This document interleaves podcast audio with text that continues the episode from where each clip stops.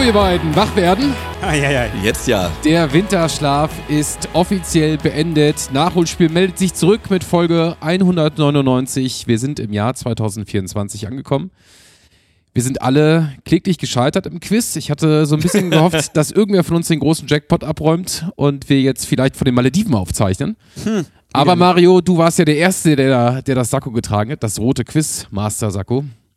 Ich habe selbst die 5 Euro nicht gefunden. Es ist äh, mit den Malediven auch nichts geworden. Wir sitzen wieder in meinem Wohnzimmer. Mehr können wir nicht dienen. Aber hey, jeder hat was zu trinken. Nachher gibt es vielleicht noch ein paar Knauereien dazu. Es hat auf jeden Fall sehr viel Spaß gemacht. Und äh, das Schöne war auch, unsere Zuhörerinnen und Zuhörer haben fleißig mitgequizt äh, und hatten auch Bock. Also, ich glaube, ich weiß gar nicht, ob du es warst, Mario, äh, der gesagt hat, ey, das müssen wir auf jeden Fall im Sommer wieder machen. Das werden wir auch im Sommer wieder machen. Also, das hat auf jeden Fall Spaß gemacht, euch und uns auch.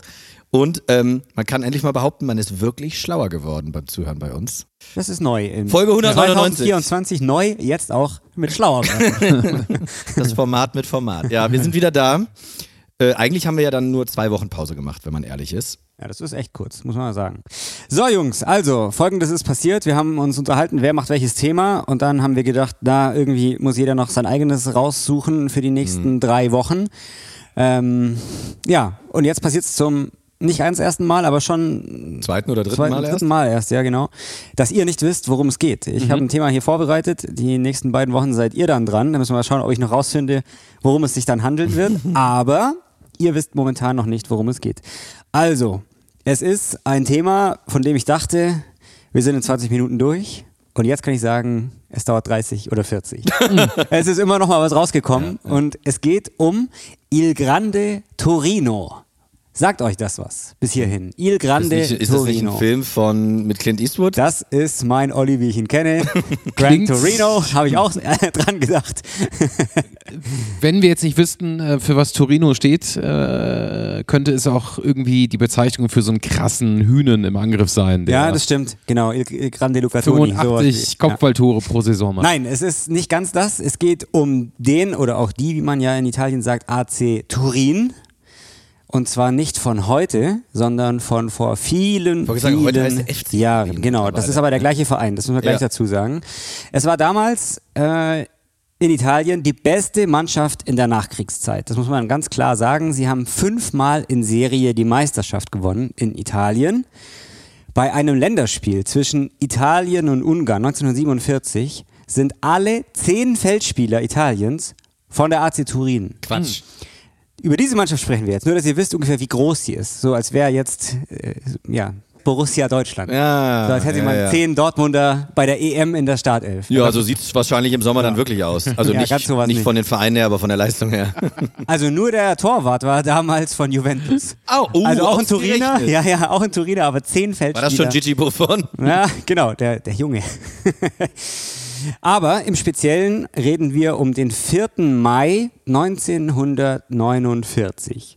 Der jährt sich bald zum 75. Mal. Und ich kann jetzt schon sagen, in ein paar Wochen werden die Zeitungen wahrscheinlich voll davon sein. Okay. Aber bei uns hört ihr es heute schon, worum es geht. Weil es, ich glaube, in vielen Zeitungen äh, Artikel darüber geben wird. Also, die Mannschaft Holger Gerz, hör genau zu.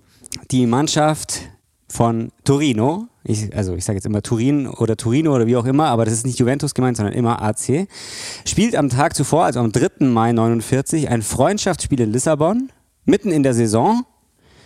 Benfica hat es mit 4 zu 3 gewonnen, aber eigentlich interessiert das absolut niemanden. Denn bei der Rückreise passiert ein furchtbares Unglück. Das Flugzeug macht einen Zwischenstopp in Barcelona, wird aufgetankt, soweit noch alles in Ordnung.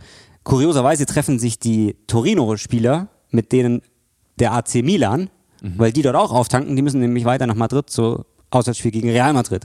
Also alles wunderbar, sie essen zusammen Mittag, alles okay.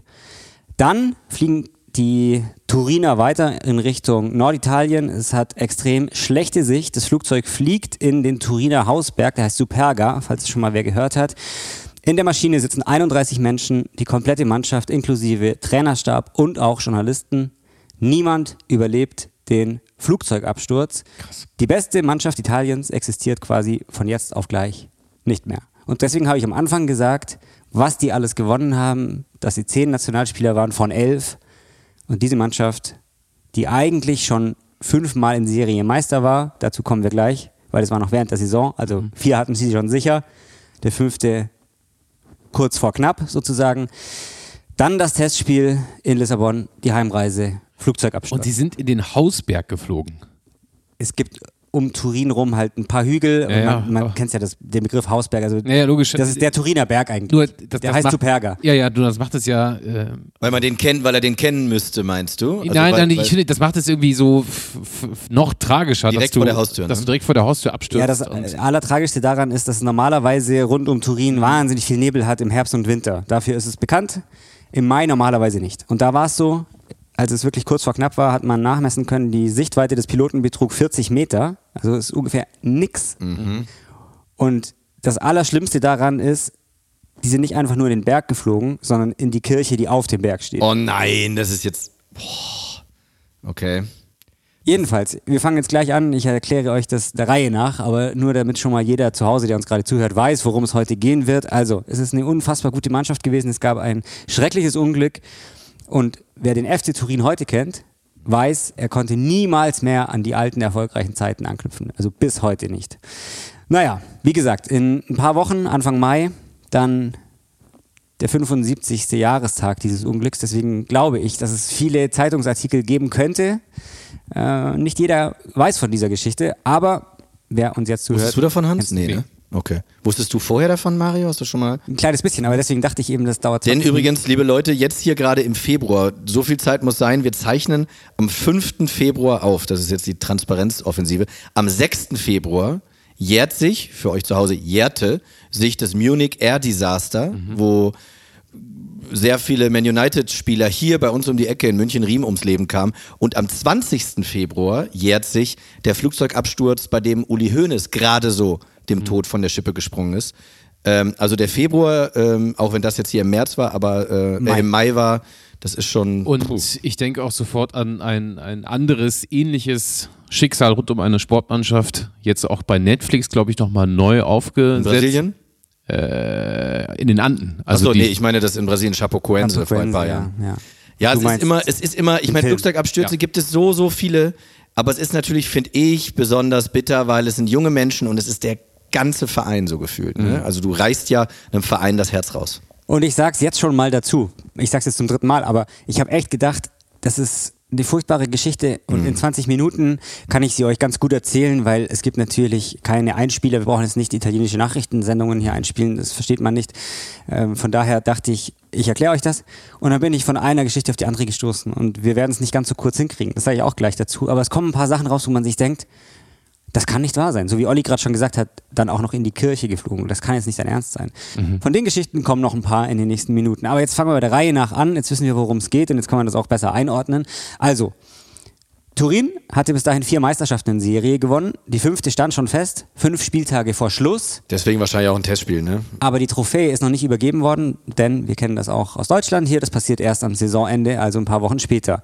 Jetzt springen wir zurück zum 24. April, also genau zehn Tage vor dem Unglück, 24. April 1949. Torino spielt 1 zu 1 in Bari. Der Ausgleich für Turin fällt kurz vor Schluss. Jetzt denkt man sich, okay, was hat das zu bedeuten? Aber durch diesen Ausgleich, durch diesen einen Punkt sind sie Meister geworden. Und dieser Erfolg wiederum führt dazu, dass der Vereinspräsident Ferruccio Novo das Team belohnen wollte, und zwar mit einer Reise nach Lissabon. Und nur deshalb, weil sie quasi diesen Ausgleich noch so spät erzielt haben, hat der Präsident erlaubt, dass sie dahin fliegen. Am nächsten Tag, nach dem Ausgleich, hat er das Freundschaftsspiel vereinbart. Der Rest ist jetzt inzwischen bekannt. Aber die Mannschaft gehört damals, muss man wirklich sagen, zu den absolut erfolgreichsten der Welt. Nicht nur Italiens mit vier Meisterschaften in Serie, sondern weltweit gab es nichts Besseres. Zu Hause, ähm, also rund um Turin, hatte die Mannschaft eben einen Beinamen. Das war eben Grande, weil sie alles gewonnen haben und deswegen kam Il Grande Torino raus. Wenn man Italien heute irgendwo hingeht, rund um Turin vor allem, oder auch wahrscheinlich kannst du nach Sizilien gehen und Grande Torino sagen, die wissen alle, um welche Mannschaft es geht. Es ist bis heute so ein geflügelter Begriff dort. Naja, ich habe es eben schon kurz erwähnt, also zeitweise waren zehn der elf Spieler der Squadra Azzurra von diesem Verein und dieser Club war Italiens ganzer Stolz, zumindest wenn man nicht Fan einer anderen Mannschaft war. Aber wenn man jetzt ganz unvoreingenommen aufs große Ganze schaut, war das wirklich der Verein schlechthin. Vor allem nach dem Wiederaufbau auch, nach dem Krieg, nach Faschismus, nach allem, was da passiert ist in dieser Zeit. Es gab zwei Jahre auch keine Meisterschaft in Italien. Mhm. Deswegen, wenn ich sage fünf Jahre in Folge, da waren zwei Jahre Pause aufgrund des Kriegs, aber das war genau diese Zeit. Deswegen war der Verein einer, mit dem sich so viele identifiziert haben, weil die einfach auch das schöne Spiel und den Spaß den Leuten gebracht haben, trotz des Krieges. Gibt es eine Erklärung dafür, warum äh, Turin diesen Status hatte? Warum so viele Nationalspieler dort gespielt haben? Nee, ich verstehe es auch nicht so ganz, aber ich kann sagen, dass genau vor dieser Phase Juventus die beste Mannschaft war. Also Mhm. über knapp 20 Jahre haben sich die Turiner abgewechselt. Das war immer eine Turiner wenn du Mannschaft. natürlich in die Geschichte gehst, ähm, also nach der Industrialisierung Anfang des 20. Jahrhunderts war wahrscheinlich, wie es auch heute ist, Norditalien der also da, da war, da war Industrie, da war Geld im Gegensatz zu Rom ähm, oder zu, zu noch südlicheren äh, Gefilden wie Neapel.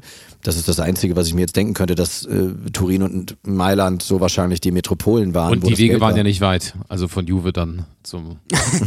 Davon träumt 60, Nein, nein. ne? Also wir reden ja normalerweise auch immer über große Spieler, über Legenden und so. Das ist Ja. da natürlich jetzt für uns schwierig, aus den 40er Jahren wen zu kennen. Aber es das heißt natürlich nicht, dass wir diejenigen nicht erwähnen sollten und auch wollen. Der Kapitän des Teams war Valentino Mazzola, damals 30 Jahre alt.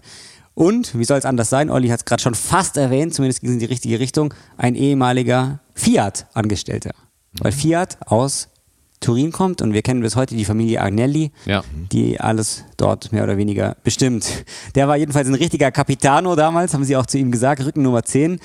Und es ist für uns schwierig vorzustellen jetzt insgesamt, aber egal, also wenn man das so nachliest, egal ob man jetzt Fan war von Torino oder von Juve oder Milan oder Fiorentina, Roma, völlig egal. Jeder hat diesen Kerl gekannt, den Valentino Mazzola. Der war eine richtige Ikone in ganz Italien in den 40er Jahren. Also für uns hier, wie gesagt, wahrscheinlich für alle, die uns jetzt gerade zuhören, in unserem Alter sind, eher schwierig zu verstehen.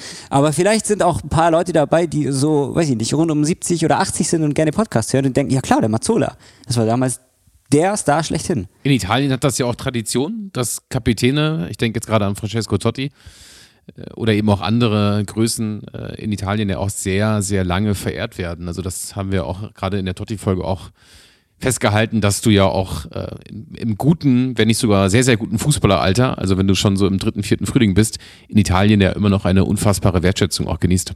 Und, äh, Mario, ich habe gerade mal parallel, weil ich wusste, der Nachname kommt mir sehr, sehr bekannt vor. Wolltest du das noch sagen? Nein, nein. Sein also Sohn vielleicht, aber sag. Sandro Mazzola. Ja, das kommt noch. Spoiler für euch, da kommt noch was. Ja, ja, eben, ist schon klar. Deswegen habe ich vorhin schon gesagt, ich dachte, ich bin durch in 20 Minuten, aber Ja, da ja. kommt noch vieles.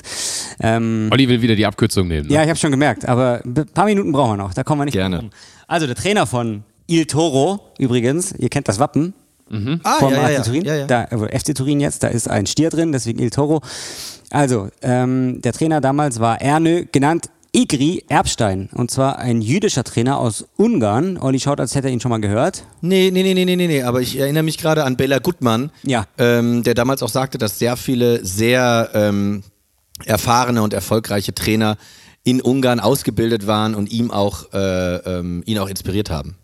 Genau, also der hatte in den 30er Jahren schon für Torino gearbeitet, war dann während des Kriegs auf der Flucht vor den Nazis, hat in einem KZ in Ungarn knapp überlebt und als der Krieg vorbei war, ging es sofort wieder nach Turin und er ist Trainer geworden von diesem Verein.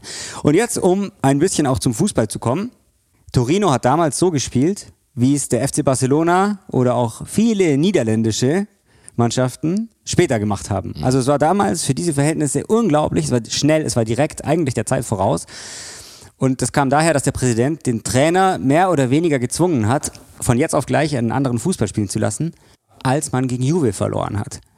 Und oft war es damals wichtiger, dass man das Stadtduell für sich entscheidet, als dass man die Meisterschaft holt. Man musste einfach nur besser sein als Juve. Und Juve musste besser sein als Torino. Wie auch immer.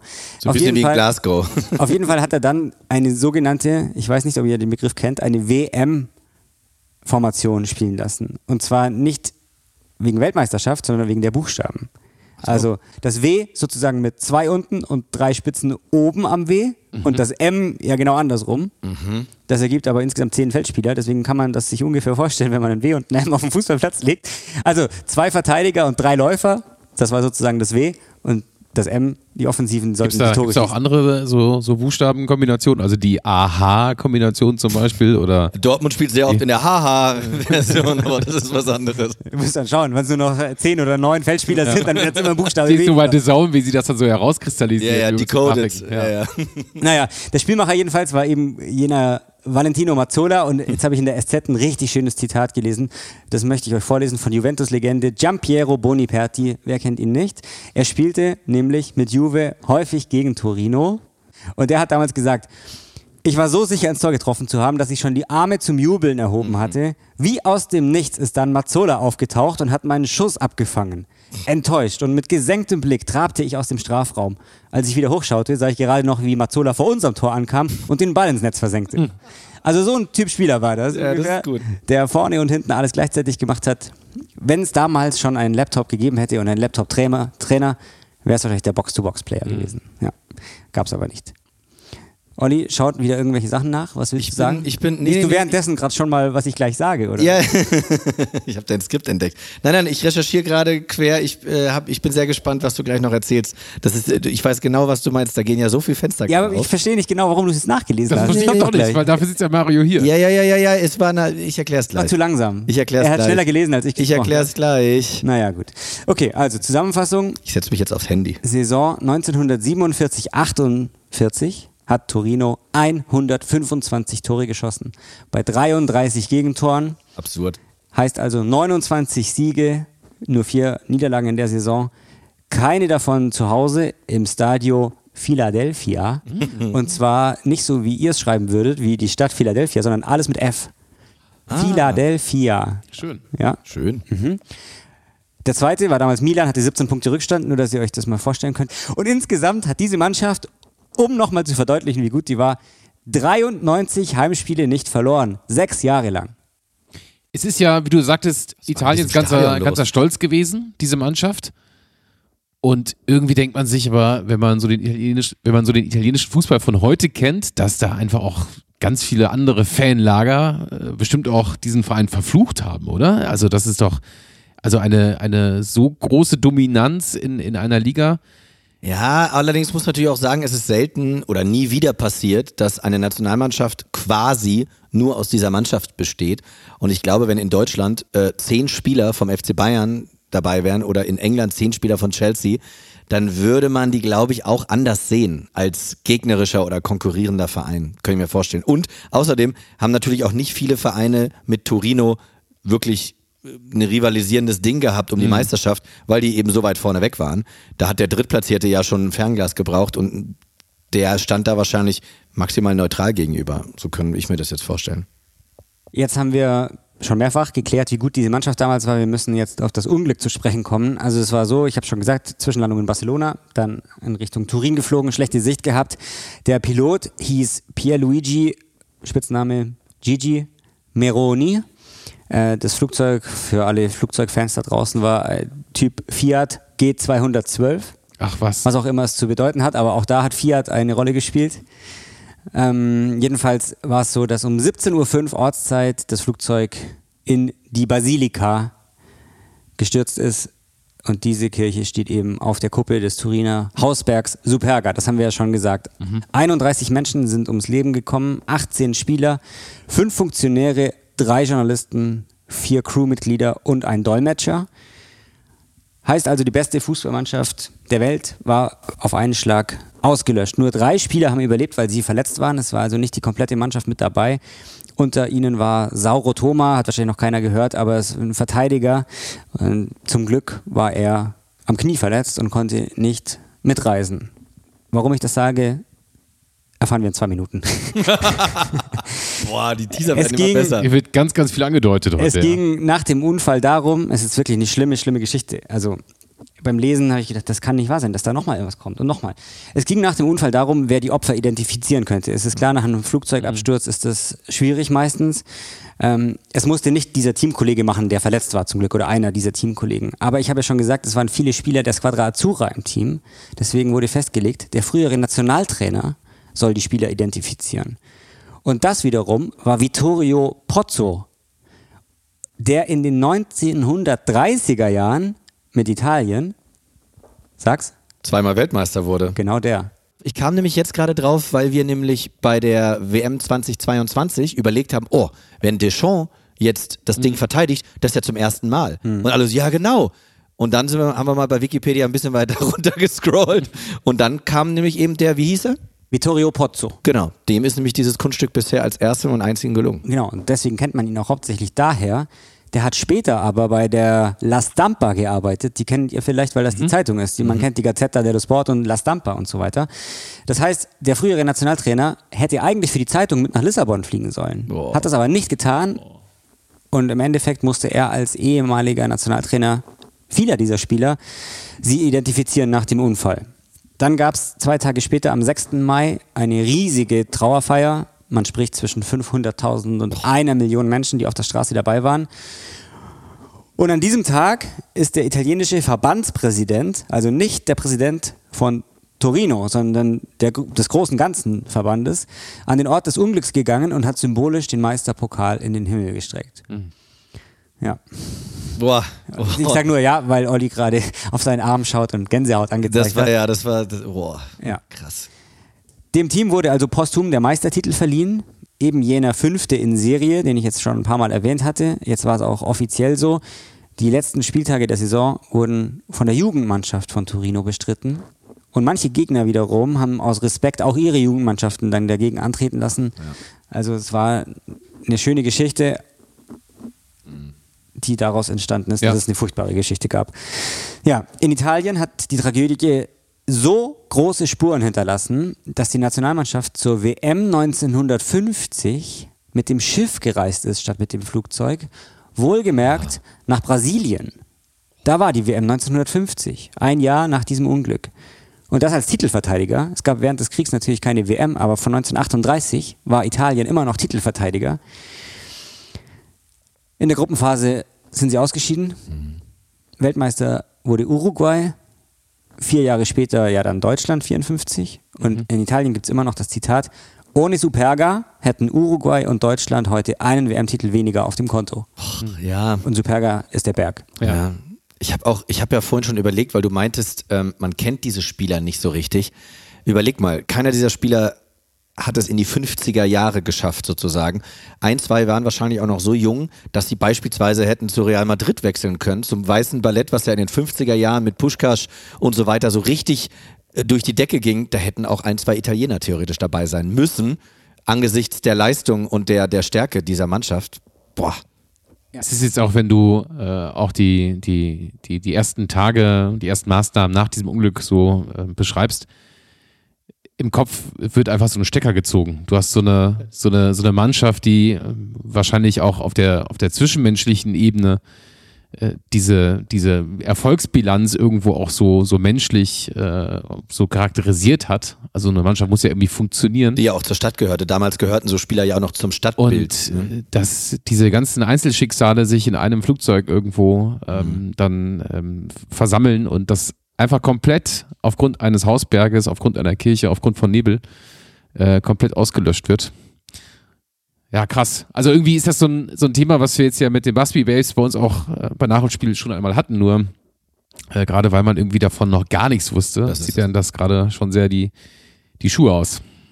Ich habe 1950 angesprochen, die WM, die sie mit dem Schiff erreicht haben. Es waren zwei Spieler von Torino mit dabei, weil ich ja schon gesagt habe, drei waren verletzt.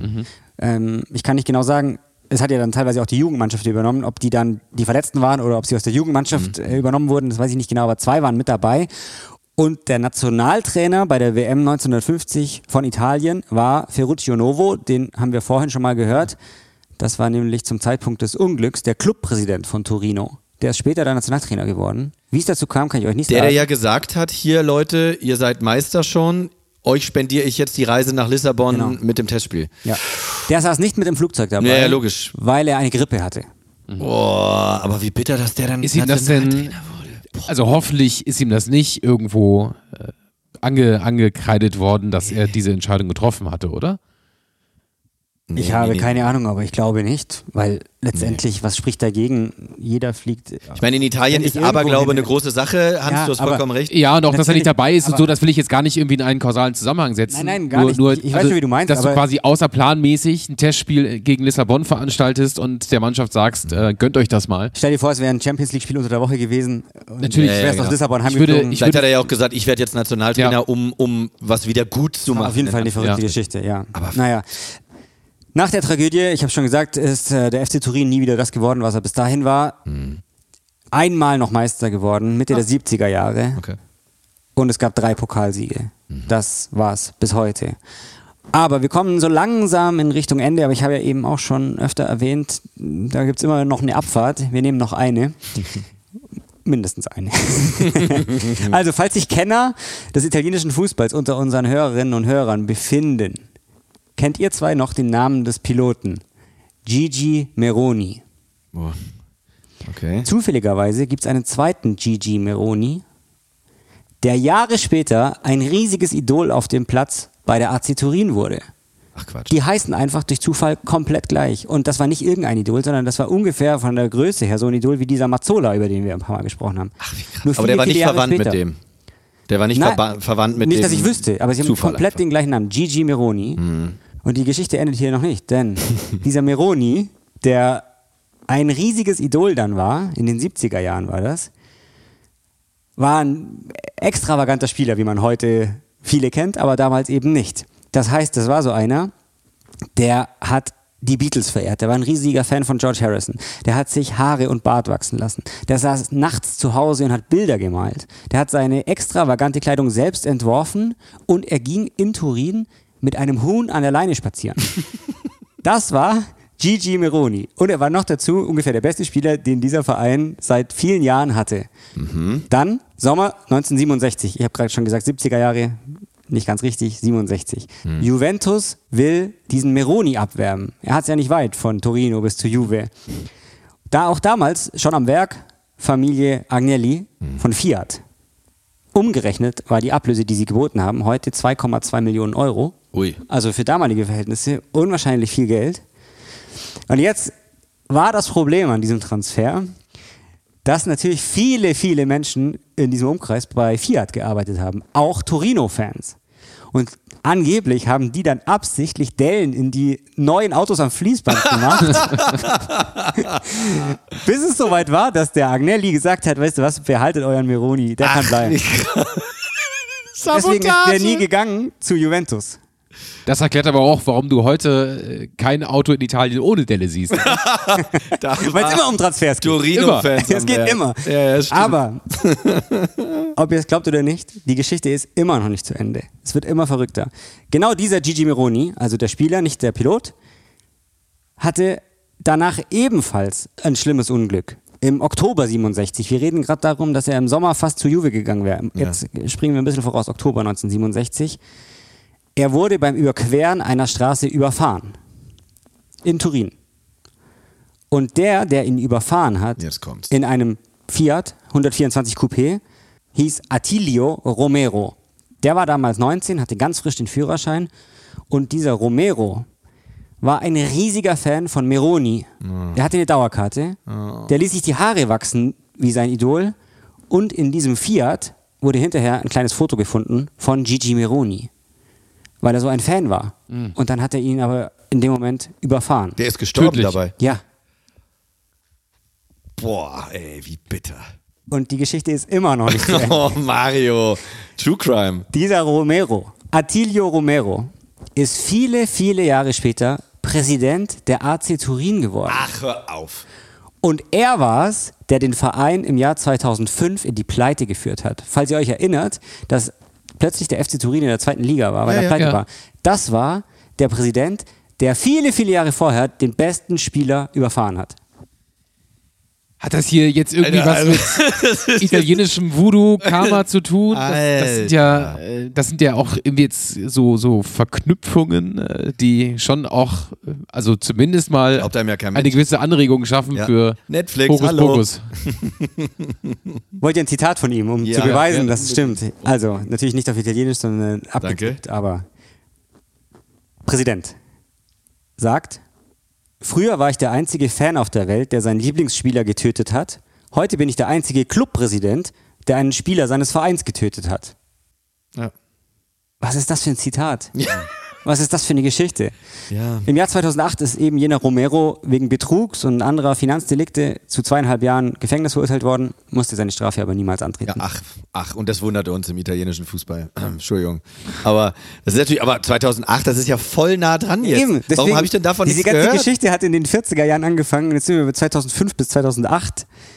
Das ist ein absoluter Wahnsinn und sie ist immer noch nicht zu Ende. Aber jetzt kommt eine schöne Geschichte und da sind wir auch Oh, wirklich durch. endlich. Jetzt kommt zum Schluss eine ganz, ganz schöne Geschichte. Es geht um den 26. Januar 2019. Wir kommen immer näher. Ja. Dieser Tag wäre der 100. Geburtstag gewesen des großen Valentino Mazzola, den wir vorhin schon oft erwähnt haben. Einer der allergrößten Spieler des Vereins, der bei diesem Unglück eben gestorben ist. Und genau an diesem Tag ist wieder ein Valentino Mazzola auf den Rasen des Turiner Stadions gelaufen und zwar der Urenkel, der genau den gleichen Namen bekommen hat. Der war damals elf Jahre alt und ist mit dem Trikot, mit dem Namen hinten drauf, eingelaufen in das Stadion vor dem Spiel von Turin. Und begleitet wurde er, und jetzt kommst du ins Spiel, Olli, von seinem Opa, dem Sohn von Valentino Mazzola. Und der war Sandro Mazzola. Und äh, ihr werdet jetzt, ihr, liebe äh, Nachholspielzuhörerinnen und Zuhörer, die die letzten 198 Folgen natürlich auch konsumiert habt, ähm, jetzt werdet ihr sagen, Sandro Mazzola, Sandro Mazzola, leck mir am Arsch, woher kenne ich den? Der war Kapitän von Inter Mailand und ist bis heute eine, ich würde sagen, der Top 3, Top 5 Inter Mailand Ikonen, Legenden. Der war Kapitän von Inter Mailand beim Büchsenwurfspiel am Bückeberg. Und Da ich hab, kommt der Name her, Als ihr ja. mich vorhin, ich will nicht sagen zurechtgewiesen habt, aber doch gesagt habt, Mensch, warum googelst du hier denn die ganze Zeit? Ich wollte gucken, ob der auch 1970 beim Jahrhundertspiel gegen Deutschland für Italien gespielt hat. Und ich habe kurz geguckt, er hat gespielt. Wahnsinn. Das war das Einzige, was ich noch schauen wollte. Also der war wirklich äh, in den 70er Jahren, in den 60er Jahren war der eine Legende von Inter Mailand. Und das ist absolut richtig, denn er hat sein Leben lang immer nur für Inter Mailand gespielt. Er hat niemals den Verein gewechselt und es wäre ja eigentlich naheliegend gewesen, dass er irgendwann zu Torino geht, um seinem Vater nachzueifern. Wollte Denn überfahren werden. Sandro Mazzola war damals erst sieben, als sein Vater gestorben ist bei diesem Unglück. Dann wurde er natürlich gefragt, warum Inter? Warum hast du niemals für Torino spielen wollen? Und das ist jetzt auch das absolute Ende unserer Geschichte. Damit schließt sich auch wieder mal ein Kreis bei uns, wie so oft. Er sagt, weil er sonst bei jedem Heimspiel in Turin die Basilika auf dem Hausberg Superga hätte anschauen müssen. Das ist äh, theatralisch, aber gut. Also besser kann man es ja gar nicht zusammenfassen. Wow. Also das hat mich jetzt hier gerade so ein bisschen weggeblasen. Ey. Das, ich habe nichts davon gewusst. Nichts. Ich finde an dem Thema, wenn man das Wort spannend äh, in dem Mhm. Kontext verwenden darf, äh, dass wir über ein furchtbares Schicksal, über ein, eine Tragödie sprechen und sie hinten raus aber dann so viele Ausfahrten nimmt und so viele Dinge hinzukommen, die sich irgendwie auch erst nach dem zweiten oder dritten Mal anhören, so wirklich einordnen lassen. Deswegen ist auch heute mal wieder der Fall eingetreten, dass wir uns heute Mittag unterhalten haben. Wie lange dauert denn die Folge so? ja, halbe Stunde. Dann fange ich an hier zu lesen, denke mir so, hm, okay, schreibe ich euch, ein bisschen länger. Kommt ihr hier reinspaziert? Kann man ja ganz offen und ehrlich sagen, sage ich, Leute, es wird noch mal ein bisschen länger. Vor allem, Bei mir ist immer noch mal was vor aufgefallen. allem ganz ehrlich, normalerweise haben unsere Folgen ja Lerneffekte, also Aha-Momente. Aber diese Folge hat ja so viel Ach was Momente. Also das ist ja so krass.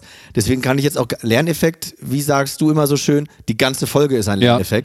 Ähm, Dem würde ich mich anschließen. Absoluter Wahnsinn. Mhm. Ich hatte mich mal gewundert, weil ich irgendwann mal AC Turin und jetzt neuerdings halt FC Turin gelesen habe. Aber ich meine, auch Parma hieß AC, FC und was weiß ich was. Da denke ich mir aber immer, pleite, egal, weiter geht's. Aber Ja. ich beschäftige mich nie damit, was war denn früher mit diesem Verein. Von daher hat das jetzt hier so viele Sachen aufgemacht. Richtig geil. Da werde ich auf jeden Fall äh, auf der Rückfahrt gleich im Bus äh, mir noch ein bisschen was zu durchlesen. Total geil. Schauen, ob alles stimmt. ich vertrau dir, das weißt du. ja, du hast währenddessen schon angefangen zu Nein, googeln, nein, so nein, nein, mir. nein. Ja, und es gibt leider gar keine, natürlich gibt es auch von damals wahrscheinlich so wenig Bilder und ah, Es schade. gibt ein, auf YouTube, äh, das habe ich jetzt nicht verwendet für die Folge, aber es ist ein ziemlich langer Nachrichtenbeitrag von damals aus dem italienischen Fernsehen. Der hätte uns hier jetzt heute nicht weitergeholfen, aber es gibt gewisses Material dazu. Es gibt viele Fotos von damals auch. ja. Ach toll. Und wie du ja auch sagst, es wird ja dann äh, in diesem Jahr auch sicherlich einen großen Gedenktag geben, anlässlich des. Äh, Ja, ja. Immer am 4. Mai gibt's einen riesigen Gedenktag und Ja. äh, es ist einmal was passiert, das habe ich jetzt nicht genau mehr im Kopf, ich habe heute so viel dazu gelesen, aber es wurde wohl von der italienischen Liga einmal das Spiel Juventus gegen Torino an diesem 4. Mai angesetzt und die haben es wohl gut gemeint, aber das war für beide Mannschaften ein absolutes No-Go, Mhm. dass man sagt, okay, die Rivalität, aber dann gleichzeitig der Gedenktag, also das können wir auf gar keinen Fall machen. Vielen Dank, Mario. ja, total toll. Also wirklich total Thema- gute Folge. Was auch, äh, glaube ich, so vom, vom Datum mit am weitesten zurückliegt. Also die erste Weltmeisterschaft war natürlich äh, auf Folge 1 bei Nachholspiel und, und liegt noch weiter zurück, aber der Fußball, wie er sich eben auch in dieser Zeit dargestellt hat, ähm, ist natürlich ohnehin ähm, super interessant. In dem Fall haben wir jetzt sehr viel über eine Mannschaft gehört, die äh, im Raum Turin einen Legendenstatus hat und heute bei Nachholspiel einen sehr ehrwürdigen Rahmen von dir bekommen hat. Vor allem muss man sagen, ich hoffe, vielleicht hört uns ja auch der ein oder andere oder die ein oder andere Sportjournalistin zu. 4. Mai, 75 Jahre, bietet sich an für einen etwas größeren Artikel dazu, weil ich glaube, es gibt auch noch viele Menschen rund um Turin, die das kennen, weil 75 Jahre her, wenn damals jemand gerade so 10 war oder 15, dann sind die jetzt 85 bis 90 Jahre alt. Das gibt es auf jeden Fall noch. Ja. Von daher gibt es bestimmt gute Interviewpartner oder sonstiges dafür. Ich bin gespannt, was dann im Mai irgendwo Deswegen, in der ich Zeitung habe vorhin, erscheint. ich hab vorhin, vorhin einmal Holger Gerz laut in mein Ja, Mikro ja, geschrieben, ja, weil ja. das ist mein absoluter Lieblingsautor Ja, klar, von der Seite SZ. drei, Seite drei. Genau, und ähm, ich kann mir vorstellen, dass da irgendetwas kommen könnte. Vielleicht verlinken ihn, wir ihn dann mal auf der Folge. Das wäre eine ganz gute Sache eigentlich. Ich habe hier auch sein Buch. Ja, Äh, Das siehste. könnt ihr noch unterschreiben. Vielleicht er- laden wir ihn auch mal ein. vorbeikommt. Ja, ja, wir Holger das Gerz, so. ja, aber klar. super. Aber Ja, das ja, ist echt cool. Wenn ihr diese Folge hier gehört habt und noch nicht in unsere Busby Babes Folge gehört habt, ich will jetzt nicht das eine mit dem anderen gleichsetzen, aber es ist ein ähnlich tragischer Fall. Hört da auch gerne mal rein. Und wenn ihr das hier hört, vor ein paar Tagen war, hat sich dieses, diese Tragödie eben gejährt. Ich glaube zum 66. Mal, wenn mich nicht alles täuscht, hier in München. Wer aus München oder Umgebung kommt, gibt es eine wirklich auch sehr, sehr rührende und sehr schöne Gedenkstätte in München-Riem, dort wo der alte Flughafen war, ähm, wo die Absturzstelle war. Schaut da auch mal vorbei. Ähm, es macht wirklich was mit einem, weil man da wirklich auch versteht, wie groß dieser Verein ist und wie bedeutend das auch für die deutsch-englische Freundschaft war, muss man echt dazu sagen. Völlig anderer Aufhänger, nur kleiner Teaser, was die nächste Woche angeht. Auch da sprechen wir über Turin, über Juventus Turin Aha.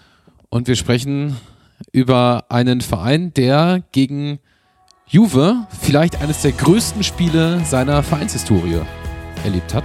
Mit einem tollen Gast, so viel sei schon mal verraten. Von in diesem Sinne. Mario, vielen, vielen Dank. Geile Folge, wirklich. So kommt man gerne aus der Winterpause zurück. Aber wir kommen jetzt öfter aus der Winterpause zurück. Machen wir nächste Woche nochmal. Dankeschön.